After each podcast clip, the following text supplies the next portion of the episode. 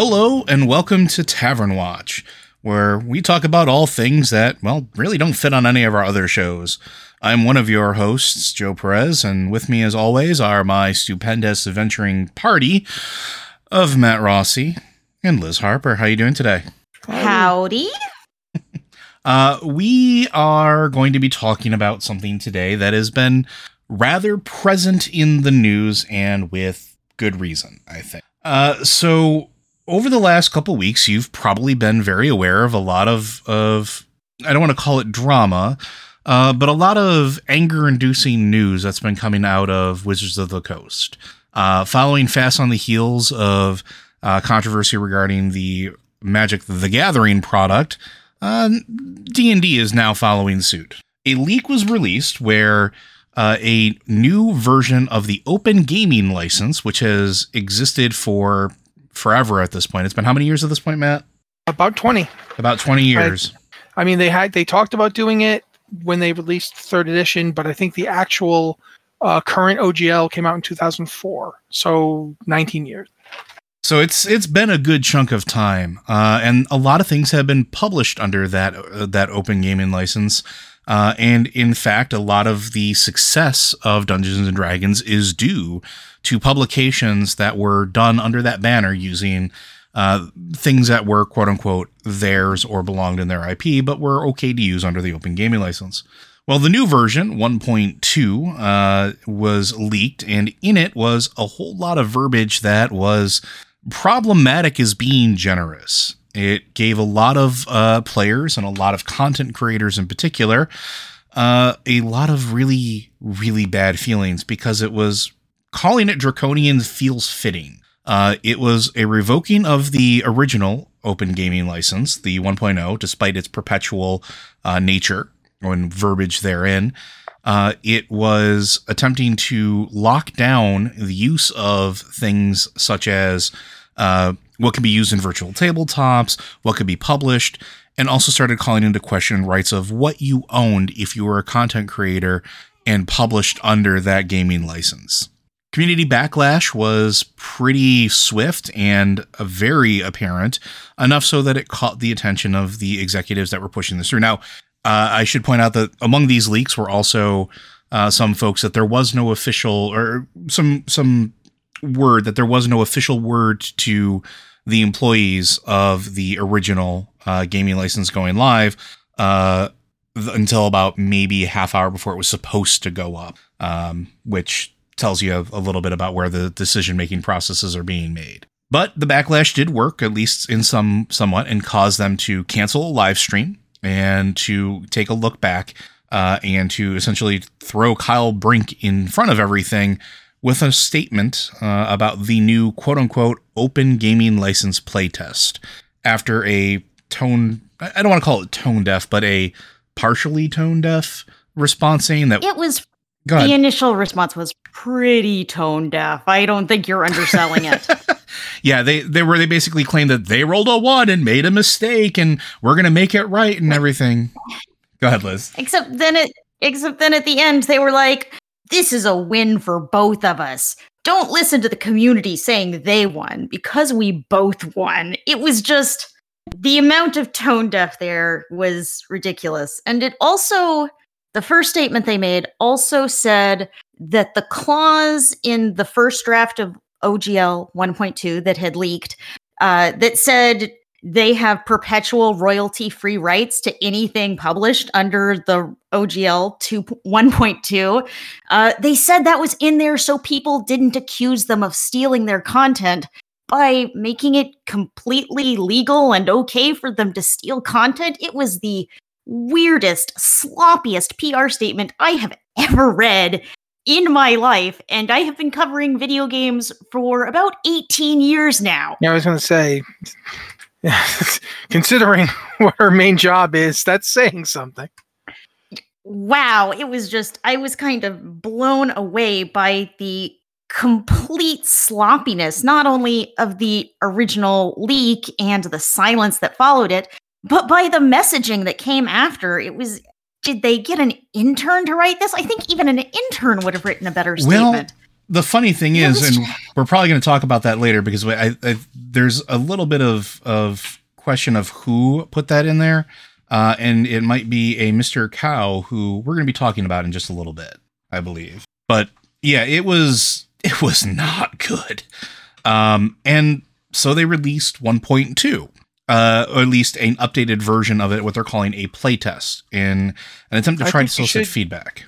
I Go mean, ahead. We're talking should about we- this. There's one thing we should at least admit. Uh, the actual full response from Kyle Brink was significantly better than the original response that you and Liz have been talking about. Oh yeah, Yeah. 100%. It doesn't it doesn't fix everything or even close to fix everything, but it was a much better written, much better approach in the in Yes. Kyle Brink's response. I'm sure if I met Kyle Brink, I would probably love to talk about Dungeons and Dragons with him and, and that would be great.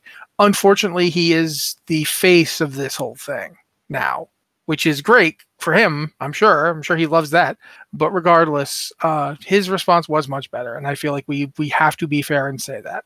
Yeah. However, Oh, that yeah. doesn't mean that the actual OGL uh, is actually looking all that much better now. No, and go ahead, Liz. I mean, do we want to start out by like completely laying out what I- was in the leaked draft? Uh, sure, yeah. If go you, f- if you got it to hand, I have If you want to go for up. it, go for it.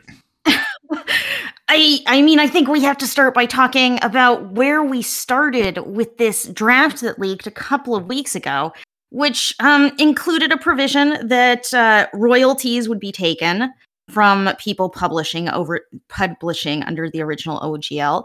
That Kickstarter campaigns would owe 20% of the total of the Kickstarter campaign uh, to Wizards of the Coast. And if they did a crowdfunding campaign on a different platform, they would owe 25% to Wizards of the Coast.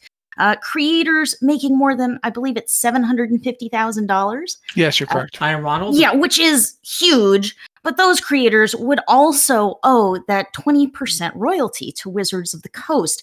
It also included a provision that, um, Can I they just I just want to stop for a second here? Yeah. I want to make sure that people understand this. If according to what she just said, Wizards of the Coast would would look at your seven hundred and fifty thousand dollars and want, you know, seventy five thousand dollars is ten percent of that. To 150,000. oh, 150. Yeah. Yeah. So just just keep that in mind that that's the the bite of the apple that they're And- looking for. In an industry where margins are already razor thin for creators that aren't Wizards of the Coast. Like when Well, that should be perfectly clear too. Like if you're an independent creator and you're doing something like that that hits a Kickstarter, 20 or 25% is not an insignificant amount. I mean, think of Chris Metzen, who's kind of in our wheelhouse, who uh, a while back did a TTRPG Kickstarter that's 5e compatible that raised a million dollars. He would owe $200,000 immediately to Wizards of the Coast. And that's just a wild amount of money. This sort of language was never in the original OGL.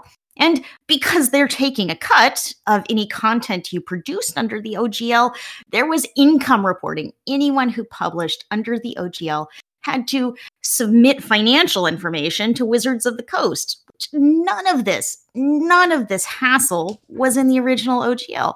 Nope. And also, Wizards would have control over the content. If they found content objectionable, they could just kick you out and just say, nope, you can't publish anything under the OGL again. And that's actually one clause that I find interesting because it, at least wizards say, it's about um, permitting or prohibiting racist content, sexist content, and just bad stuff from being under their brand.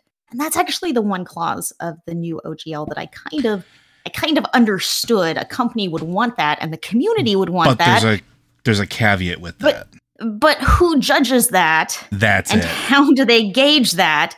And we've seen in lots of gaming communities, we've seen how reporting can be weaponized Mhm. by by harassment groups. So if they're taking this as a reporting thing, which I imagine they would because it would take a tremendous amount of staff to review everything published under the OGL for content. i- Then what if someone, you know, serial reports something and gets it banned, gets that creator banned? Yeah, we've Uh, we've we've absolutely seen campaigns like that in the past with things that are video games or bringing down websites because a creator has decided to weaponize their support base against somebody or something.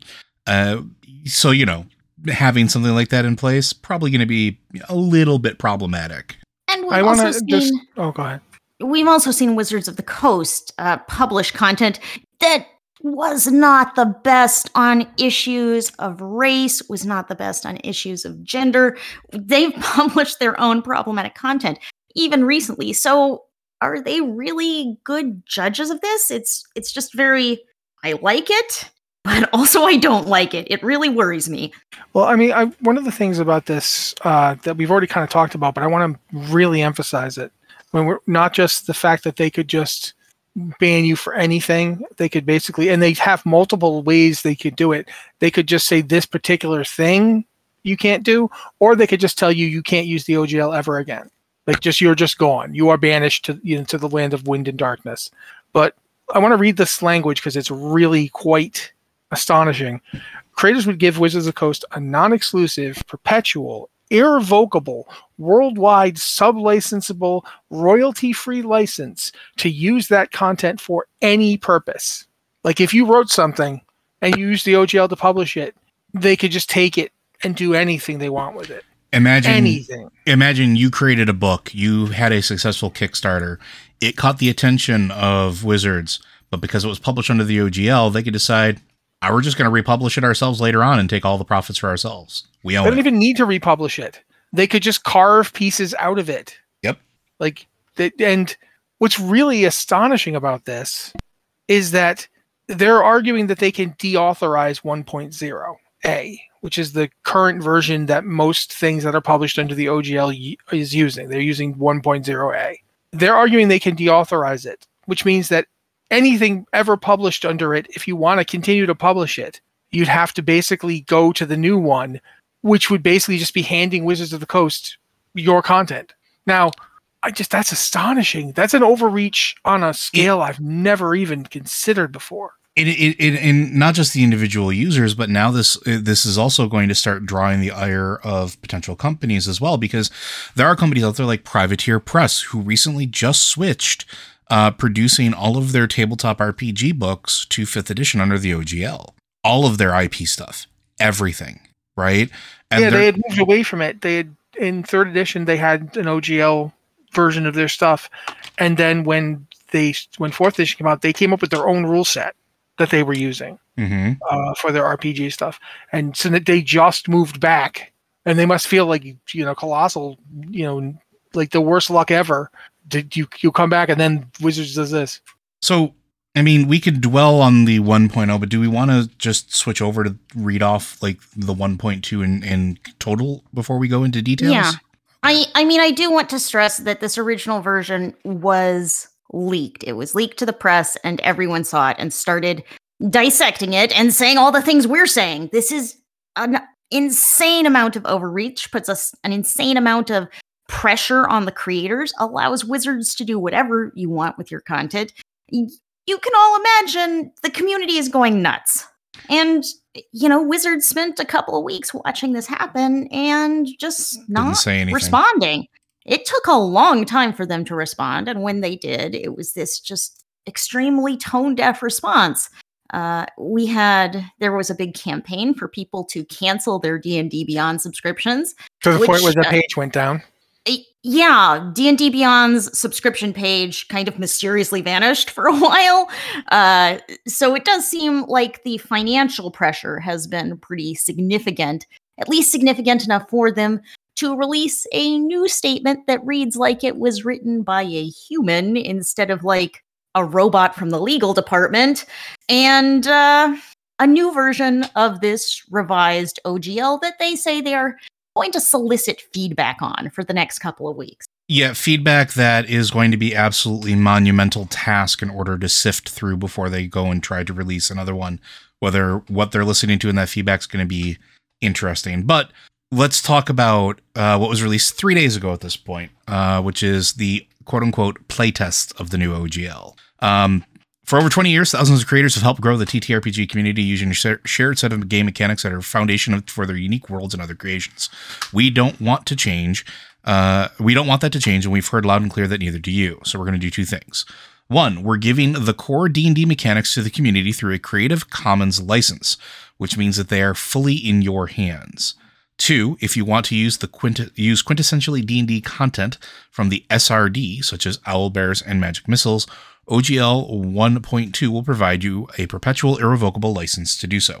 There's already a problem in that sentence, but we're gonna we'll, we'll circle back to that. Uh, you know what? Maybe we won't because this is a, a rather long document. Magic Missile's a I mean, weird there- example, right? Because There are several problems with that sentence, but yes. so Magic, Magic Missile is a is an interesting example, and Matt and I were talking about this a little bit before we started recording.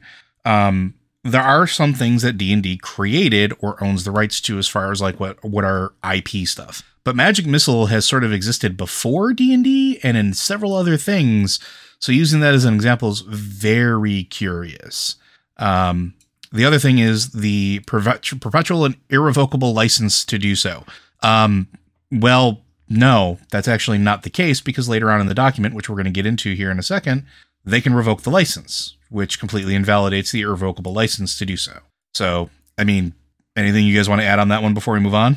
I mean, I do also want to talk about the thing about releasing the core rules under Creative Commons and how this just, they're kind of admitting that the open rules, anyone can use the basic rules, but, you know, patent law, copyright law, anyone could probably use the rules even if it weren't released under Creative Commons. Yep. The things that with the things that Wizards of the Coast owns are things like specific characters, specific art, things they have invented.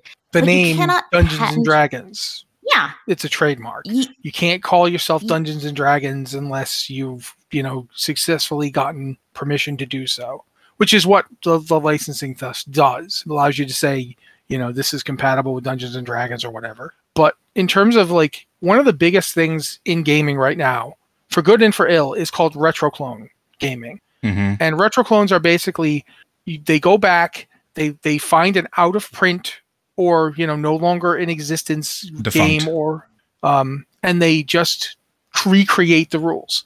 They they phrase them slightly differently, but as long as you do that, you're golden. So I could I could tomorrow make a game called you know wombats and weasels, uh, all about you know you know little animated furry characters, and just call the rules slightly different words, and we'd be fine. I, I mean, I'm not going to push that because Hasbro has billions of dollars and can sue me for days. Uh, but nonetheless, there's if you go to the American Bar Association's front page, one of the first things they tell you is you can't copyright a game. Yep. You can't trademark a game. You can do the name of it, sure, but not the rules. Uh, you might be able to patent them if they are that unique, but even then, even if you have a patent, it didn't. It doesn't stop people from making a nut. Like Magic: The Gathering had mechanics that were patented. The tap, the tap symbol Yeah. itself, and tapping a card in the specific 90 degree motion is something that is copyrighted. But that doesn't stop anybody from It making another card game patented. that Or basically patented, does excuse that. me. Patented. I apologize. Yes. And but that Yeah, doesn't stop there's- You can still make a card game, and you can still basically do a tap. You just can't call it a tap. Like there's patent law is not going to save you here, guys. Liz? Um, yeah, I'm. I I'm- mean, I mean, as we were saying, the basic mechanics for Magic the Gathering were patented, and that was the first trading card game kind of mechanics that had a patent. But that certainly has not permit prohibited the proliferation of tons and tons of card games that are similar to Magic, but aren't called Magic. That use similar similar ideas, but aren't completely the same, and so they're everywhere because you just cannot pro- you cannot patent rules. You cannot patent the rules of a game. Once you release a series of rules, they they're just rules. And just as Matt was saying, we could take those rules and publish them under a different name, call everything different things, and that would be okay. So, Wizards of the Coast saying, We're releasing these rules as a Creative Commons license.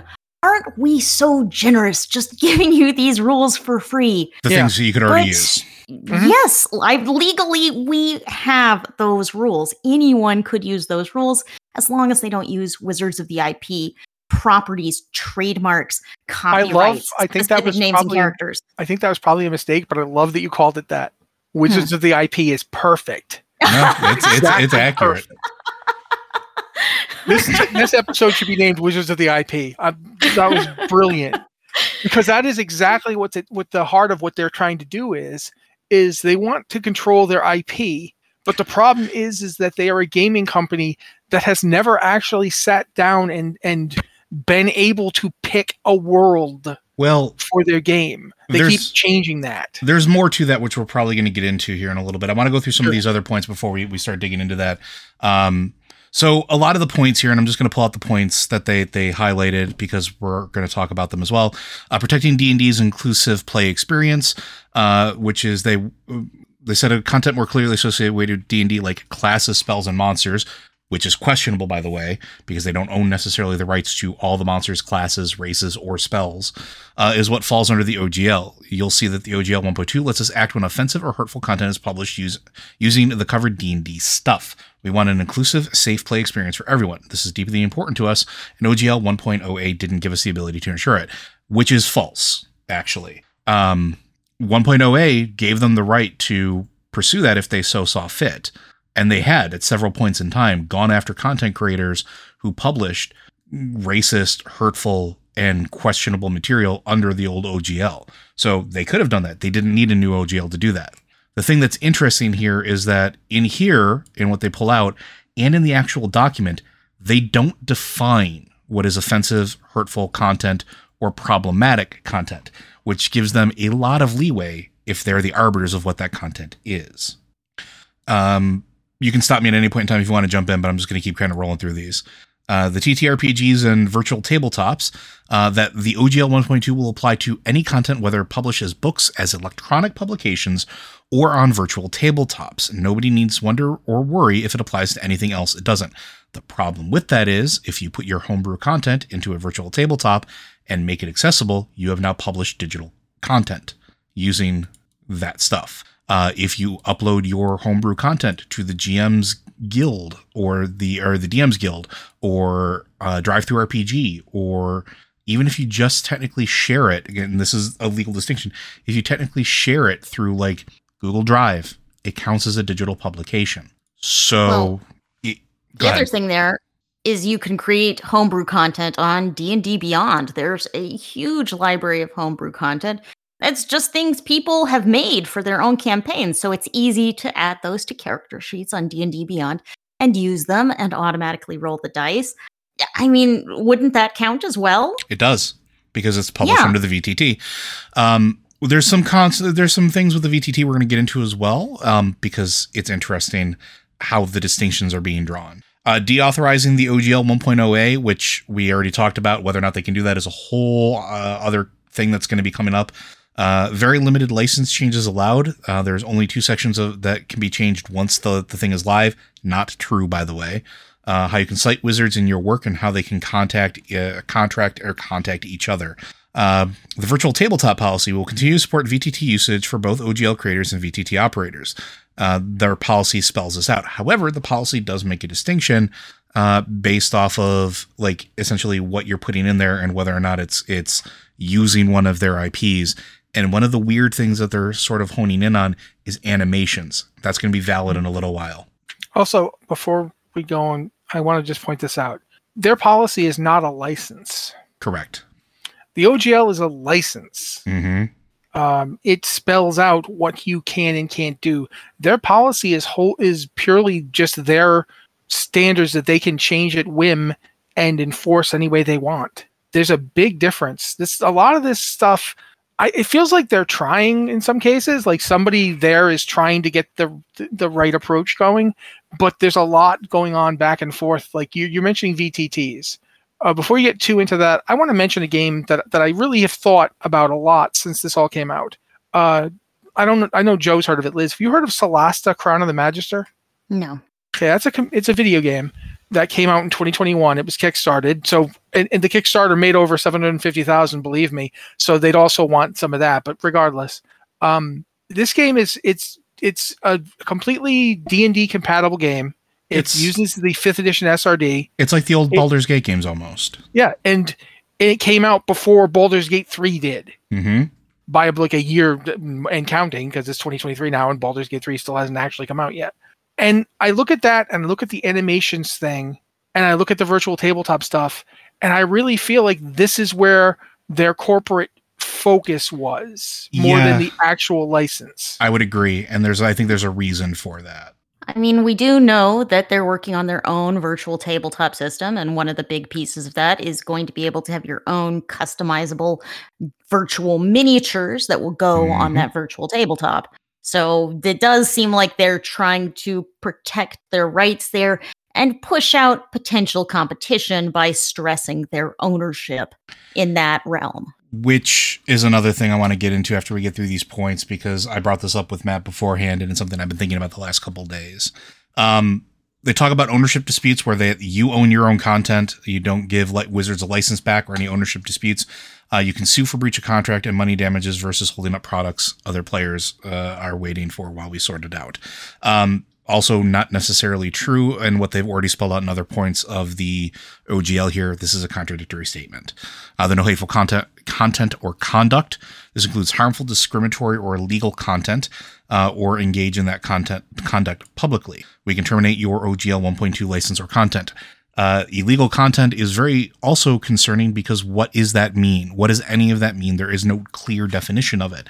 If I publish a bank heist, stealing from banks is illegal. Does that mean that that content is illegal and therefore violates the OGL 1.2? No clue, not defined. Uh, creator product. Yeah, badge. what laws also what laws are you you know enforcing in the first place? When you say illegal content, do you mean content that has been plagiarized by you or do you mean content about illegal things? Mhm. Yeah. You're going to kind of have to tell us guys. And then the last is creator product badge. You have the option to include a badge on your OGL works, which is similar to what they used to do back in the third edition and fourth edition, which was an official like Wizards of the Coast D and D stamp that you could put on your book that said that you were compliant with the uh, the system, that you were compatible with it. Uh, and which, because you if you you basically followed a slightly stricter set of rules and you got to actually mention the game. Which there, uh, to my knowledge, there's only uh one book that never had that which was the book of erotic fantasy if i think that was then that was published in 2004 and never actually received it uh and it was white wolf's distinction to never receive it because yeah they didn't want to they didn't want to ha- have the association on the cover uh that it was compatible with d&d fifth edition or third edition at the time Yeah, maybe. I Yeah. don't remember. This is all fine and dandy, but this leaves us with more questions than uh, answers on a lot of this stuff. And the OGL itself is very loose in its terminology. And a licensed product like this, like Matt pointed out, needs to be clearly defined. And the problem is it's really not. Now, to Liz's point, something I was thinking about earlier, when they're talking about edging out competition, well, Hasbro has had this initiative uh, in the last couple of years with all of their IPs across everything. Transformers, uh, all the Saban stuff that they have for Power Rangers, Wizards of the Coast, all of their IP stuff there, um, which is the 2.0 initiative to try to generate more revenue because, of course, it's a, a business. That's what they want to do. Uh, and the new CEO of Wizards has promised that D&D will become a billion dollar industry just like Magic the Gathering was over the course of the pandemic, which they're that's almost like septupling what they usually make in a year. Not not that they're hurting for money, but that's a lot, which means they have to squeeze money from everywhere. And where do you do that? Competition. So one thing that we noticed that they did over the recent years was they bought D&D Beyond. Well, why did they buy D&D Beyond? It integrated with every virtual tabletop. It allowed a clear and quick and easy way to interface with the rules. And it also allowed for publishing publication deal purchasing of books through it as well. Um, but they bought that. So now they own that. They bought their big one of their biggest competitors. There's I other com- go ahead.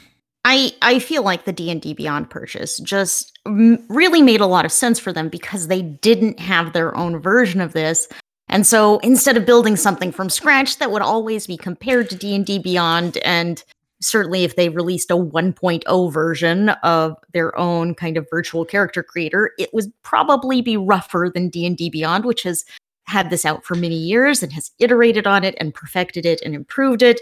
Um, they can just buy D&D Beyond and that is their character creator instead of starting from scratch. Which um, which we know that they were already working on before the purchase of it and is still in production because it is the Dungeons and Dragons Sand, or D&D Sandcastle group. Um, that has been they were trying to they working on creating their own virtual tabletop and there's still a team that's still working on stuff. We know that. That's that's been announced at their uh, quarterly meetings when they talk about the teams that are working on certain products.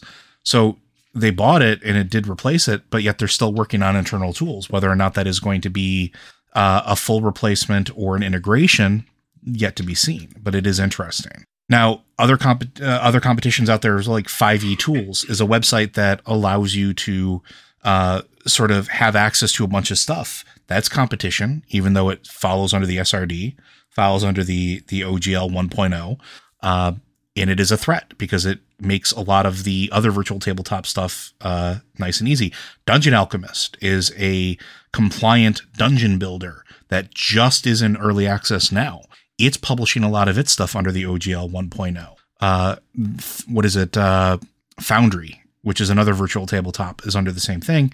But also, miniature uh, customization websites are falling under this as well because Hero Forge and Eldritch Foundry and a few of the other ones that are out there, Hero Forge probably being the most well known, let you create custom miniatures using recognizable D&D races and classes and abilities and spells and also produces tokens for your virtual tabletop.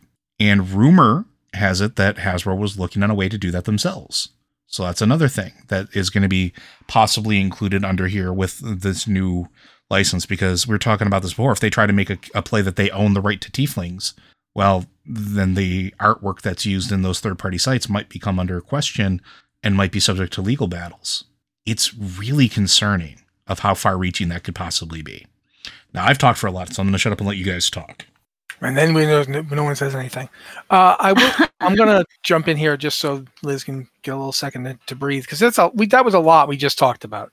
Um, I'm not saying that overall the 1.2 version that we actually got a couple of days ago is utterly horrible and terrible. I do think that there is, first off, I'm going to say this part. This is my first thing upon reading all of this stuff. There is no reason to change 1.0a. Yep. Uh, if you want all the things they're saying they want, it does all that. It does everything you'd need it to do. Um, they already have, as Joe mentioned, they already have a mechanism for you know revoking stuff if it's you know bad. They just have to actually do it, and they have done it.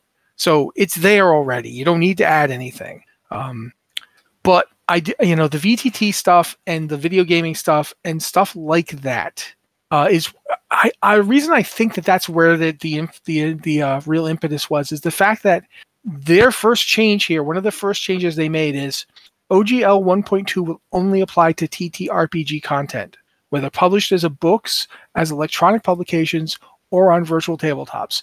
Nobody needs to wonder or worry if it applies to anything else. It doesn't. Now that the thing is, is that the current OGL applies to everything. Mm-hmm. Um, one of the things that used to be up, uh, Liz Liz found it. I couldn't find it when I was looking for it, but when Liz was editing the post about it, she found the original page on Wizards of the Coast that was up until 2021 talking about what the OGL does and doesn't do.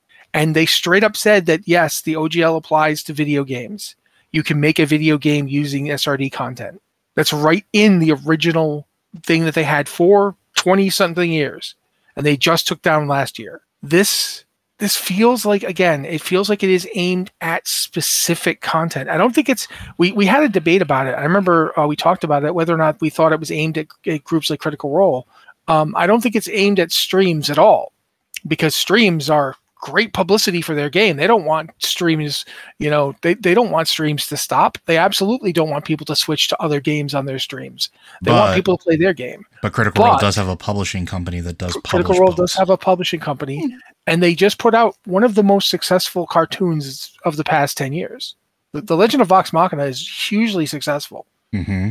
Somebody somewhere in the Hasbro corporate corporate hierarchy noticed that. And you know, that's what this feels like. And also the Creative Commons license thing, that's great, but the O- Open Gaming Foundation already exists. Do you know what I'm saying? Like they're talking about, you know, we're going to put it on Creative Commons. We already have uh, a license with an outside agency that is essentially based on Creative Commons. hmm Um, the original OGL is designed after open software stuff that was basically uh, lined up with Creative Commons. This is all already here. The, the stuff we want. You know, and the, the class of spells, and monsters that Wizards c- that clearly owns, like Illithids, you'll notice that no, not even Pathfinder has Illithids in it. It doesn't have Githyanki or Githzerai. It doesn't have anything that Wizards said this is product identity, you can't use it. Back in the day, nothing. All the stuff that they have is stuff that Wizards put in the original SRD and said, "Yeah, this is open.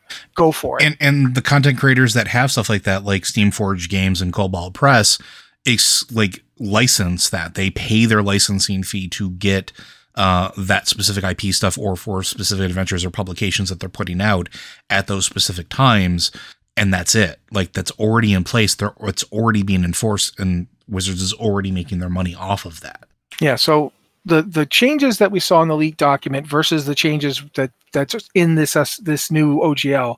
This new GL, OGL is much better than the leaks, and I'm not disputing that, but it is unnecessary. The only stuff in here is this the product, pr- you know, protecting their inclusivity. The thing where they they basically say they want to make it, you know, more inclusive. They want to like be able to tell people you can't publish racist stuff, and that's great. But as Liz pointed out, do do we trust Wizards of the Coast to be the ones making those decisions, like as to what's not inclusive, what's offensive? So yeah, if I if I publish my you know Hispanic heritage uh history thing and it turns out that they have take umbrage with something in there, but they take umbrage with something in there, does that mean that it was bad all around or that everybody thought so? Or does it get the like let's point out with the reporting stuff, does it get if it's subject to a bad reporting campaign? Do you just tear So- it down based off of that? Or like Yeah. so basically, what you've got here is an incredible amount of community backlash over stuff that was like language that was so ridiculously overreaching that there's no way it would have worked. For what?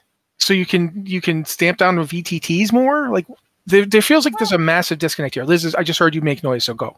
I I mean, I can see why they would want language well, sort of like this. I can see where a large corporation is going to want to have control over their brand and how it's used, how their properties are used.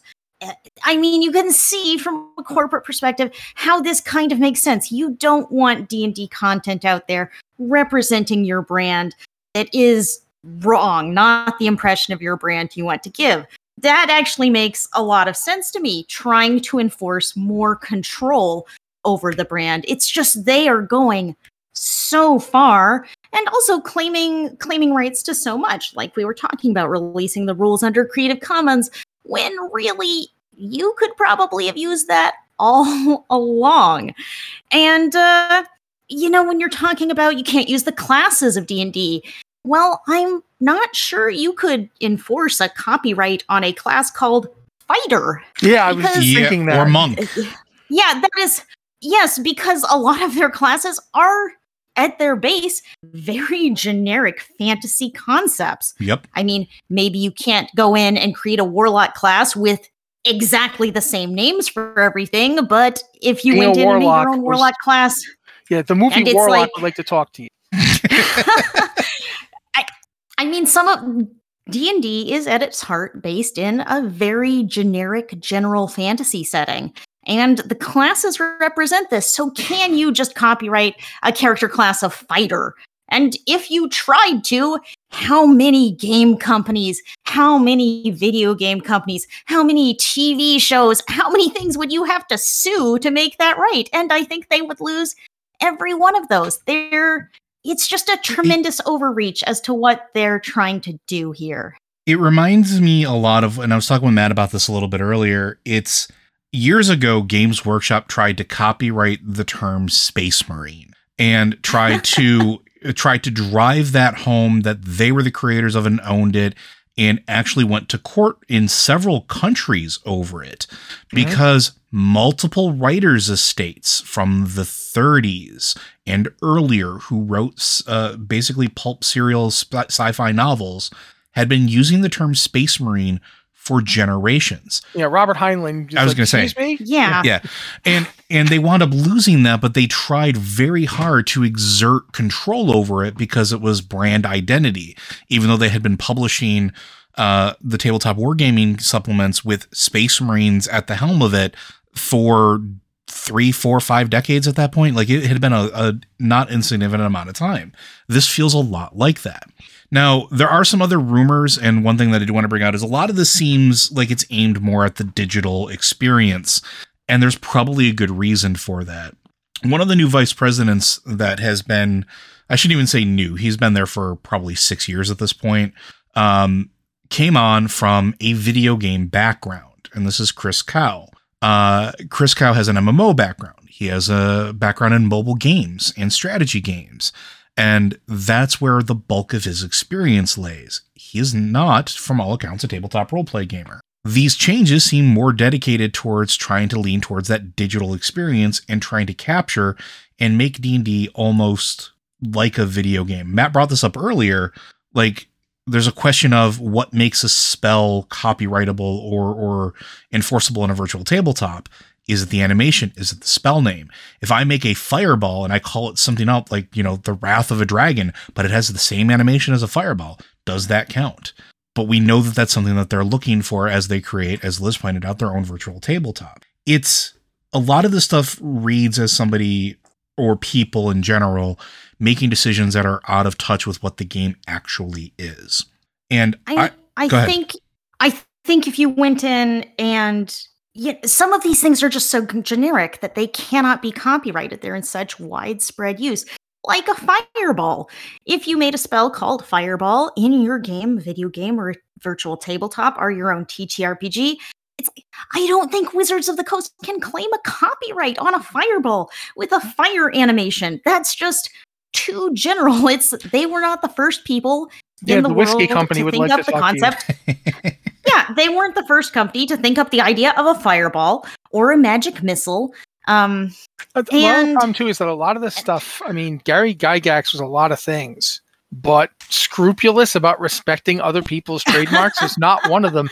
They published a book called Deities and Demigods. The first edition of it is vanishingly rare because they got hit. They didn't even get sued. They were simply told stop yep. because they published the the Cthulhu mythos, which at the time Chaosium had the, the gaming rights to before it was public domain, and Michael Moorcock's various gods and, and so forth from his Elric of Melnibone stories. And Moorcock's still alive. Uh, and that guy, he didn't give nobody rights that didn't pay him. Yep. So when they decided they were going to do that, uh, they got told stop. Um, so it's kind of funny to me to see them pulling this stuff now. Is like, you know, how far have we gone? But Gygax's magic system for D&D, the original magic system, which we still basically have, it's changed and grown, but it's still basically the same framework, is ripped straight out of Jack Vance's Dying Earth books. If the if Jack Vance's estate is out there somewhere, you want to sue a big company, you could probably get away with it. Um, I'm sure they know this. Uh, there was a Dying Earth video game a few years ago. Not video game, uh, RTT RPG. But my point's just this: that this idea, you know, Joe mentioned owl bears. They mentioned owl bears. Guys, the idea of an owl and a bear. Um, good luck proving you came up with that. There's like, there's just no way. If you look at like Borges, like you know, fantastic. There's like the Penhaligon is in that thing. Uh, the Peryton. D and D has stats for Perytons Yep. has for years. The Peryton was in Borges's book. He, he made that up. Borges did, not Wizards The- of the Coast. Wizards of the Coast is gonna have a hard time proving they own. They don't own dragons or dungeons. There's the thing I think that they the thing I think they could do is like, okay, if you went into your game and you made a spell called Fireball and you like copied and pasted art out of a D&D book and that was the art for your Fireball, I think that would be a problem. You can't just grab art from anywhere and use it as though it's your own. But you know, if you like make a Wizards, fireball, like Wizards and, is doing and you know, currently in dr- court for, by the way. I mean, if you make a fireball and you draw a little picture of a fireball and that's your fireball, I mean, that should be things like that should be fine. But so I think the core, like really a core of this problem is Wizards is trying to claim all of these rights over the standard rules and over the content, uh, you know, classes and spells, which they may not have ownership to in the first place, but they're trying to make everyone hold on to that. And to and to that right, there's actually a, a bunch of things that are happening now as a result of this overreach, right? The virtual tabletop organizations behind Foundry, uh, Roll20 to a lesser degree, but also some of the lesser known ones are already ready to defend the OGL 1.0 in a court of law. Paizo has flat out stated that they're ready to take it to court as well. Now, they may not have the sea of lawyers that uh, Wizards of the Coast has, but that's a lot of attention and a lot of time that can tie things up for a good long period of time. Also, though, one thing that should be mentioned in Paizo's case, Paizo is the ones paying the bills, but there's actually multiple companies behind them. Yes. Kobold Press, Green Ronin, uh, I think even Steamforge. Palladium. Palladium, Yeah, Steamforge. Steamforge. Palladium, which is like Palladium doesn't do anything OGL. Why are they involved? Just just because it's made us mad. Kevin Siembieda is just mad. But but, look at all that. Paizo specifically has one advantage in this case in that they have the original law firm that drafted the OGL. Yeah. Working for them. That's their lawyer. Yeah. And the people who run Paizo were at Blizzard when the OGL Not was Blizzard, made. at, at Wizards. yeah, Wizards. Sorry, Blizzard. Blizzard. It- Wizard it, all blurs together. Wizard botch. I don't know. Um, but yeah, seriously, like that's that's a big deal because if this goes to court, they can get like the people who like their people can just set up on stand and say yes when we made the ogl we wanted it to be irrevocable and then they can c- call ryan dancey the guy who runs the open gaming foundation and who's came up with the ogl derivative thing in the first place and say yes that was our intention like i don't see how wizards has the money to keep this going forever like you're totally right about that but i don't see a place where they're going to win it Not and not only that, That's but it. how are they going to win that? Also, with the por- the court of public opinion already being swayed so heavily against them as a result of what they've done recently. Mm-hmm, if if if they're taking this to court while they're losing thousands of subscribers and thousands of people that were loyal to that brand for years and purchasing their books and purchasing their content while they're hemorrhaging it, that's a problem. The longer it goes on, the longer it stays in court, the worse it is for them in general too it is in their best interest to find a happy medium, uh, whether in even if that medium is we're just going to release an addendum that covers for hurtful content with specific riders that we can add on to the current OGL and everybody can stay happy because it's everything else is staying the same or something along those lines, that might be the best outcome for them. The other thing that's interesting though, and I wanted to bring this up, the last time we had a major shakeup in the the tabletop role playing community was when fourth edition Dungeons and Dragons came out. And what that did was result in several companies and game makers deciding that they didn't want to jump ship into that new edition and creating their own stuff. That's where Pathfinder came from. Uh, Kobold Press started doing a bunch of their stuff way back when. Green Ronin started doing a bunch of their stuff way back when with that. Uh, Privateer Press, like we mentioned, started doing a bunch of their own stuff way back when with that as well. It basically forced diversity into the organization, uh, into the, the that space we're already starting to see that again as a reaction to this open gaming license, where it's kind of the F around and find out portion of it, where Wizards made a big mistake. And now you have companies like Kobold Press, who's been publishing some of the best fifth edition content that isn't straight from Wizards, is saying, we're making our own game. Where Paizo is doubling down and saying, we're going to make sure all of our stuff is available for everybody forever, as much as we can, to the point where their core rulebook is free still still they make that available starfinder and pathfinder the core rulebooks are free zero money to, to, to even try to play their game but other companies are following suit and it's an interesting push Well, Liz, Liz, you and I were talking about this. I think when we were talking about the post, like whether or not we should do one. Um, that this, like, fourth edition's part of the problem with fourth edition was that they tried to use a different license for it, Yeah. and so this is essentially that again, just much later. Like instead of when the fifth edition came out, they waited all this time. They put fifth edition out under the OGL, and now they've decided we're just going to change the OGL entirely. well because they didn't revoke the ogl the first time and look what happened Yeah, Yeah. They- I mean, in fourth edition, they came out with a different licensing scheme and just no one used it because it was more restrictive. And but and uh, there was still the original OGL, and people kept publishing content under that original OGL instead of jumping forward into fourth edition under this new license. So Wizards has already done this, and it didn't work. Um, and I think this this is a big problem. We were talking about kind of the court of public opinion here. This is a huge problem for Wizards if they release a new license and it's not taken well by the community, which it has not been. It has not been taken well at all. And it's go ahead. Sorry. So if they were if this license does not fly with the community, the community is going to play other games because they don't they don't work with this license agreement. The biggest fans of d&d who publish content for d&d make original campaigns make stuff that get people interested in d&d and get people playing d&d who make streams and creative adventures and publish their own books about it. Those are kind of the lifeblood of d&d is the community the community that's going out and creating so much content and creating a fan base, a massive fan base for Dungeons and Dragons. If you lose those people, who are the people who are most upset about the new version of the OGL, you lose the community. If those people go and play other games, create content for other games instead of D&D, people are going to go elsewhere and it's going to be really hard to get them back. And that groundswell has already started Yeah. because there is so much negativity against this. Part of the reason D&D is popular in the first place is because of all of this third-party content that you can get and play with. Yeah. I and it- want to. I'm going to throw something out uh, because I've mentioned this before. Uh, people often forget this, but uh, before fifth edition came out, uh, for like several years, the most popular role-playing game being published was Pathfinder. it was.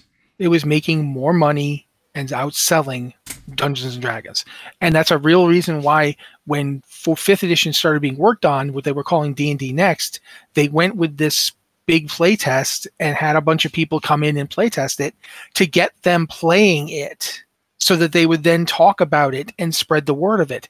And it worked really well. It did. Like, It got people back into D&D. It, it reasserted D&D's dominance because people knew who D- what D&D was. So it was it was they just wanted an opportunity. That's not going to happen this time. And- like if you- if you mess this up, we're in a different world. Uh, 2014 doesn't seem like it's that long ago, and yet it also seems it, it's nine years ago. The world changed, and D and D made it change, and now you're gonna you know basically bite yourself. It, it is it's nuts. you you have an entire group of fan base that has been bred to read rules in depth. They're going to notice things like this. I this is the thing though that I think is and I, and I want to reiterate this because I th- and I want to get our parting thoughts on this. Uh, my parting thoughts are very simple. The whole experience of a tabletop role playing game in any capacity, the system doesn't matter. That's not really what makes it memorable. Sure, strong IPs like Dungeons and Dragons help because it's omnipresent, but it's the memories that we make that matter most, and players will just find other vehicles. Um, it's whether it's you know Starfinder, whether it's Pathfinder, whether it's whatever Kobold Press does, whether it's Powered by the Apocalypse, somebody will find something else to sit at the table with their group of friends and create those memories. Dungeons and Dragons is special for a lot of us mainly because of that. And that's where I feel like Wizards, the executives need to understand that. And I think maybe then we might start to see uh, them claw back some of this ham fistedness. Uh, Liz, Matt, what do you what do you think? We'll start with Liz. I mean, it really does feel like a lot of this content was written by people who have maybe never played D&D. It does not feel like these are gamers, like these are people who are part of the community and are aware of the community, have really it reads it, reads like a tone deaf statement written by a corporate lawyer because it does not express any awareness of the community.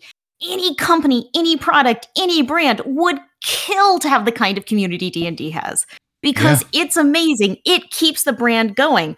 I say this about World of Warcraft a lot.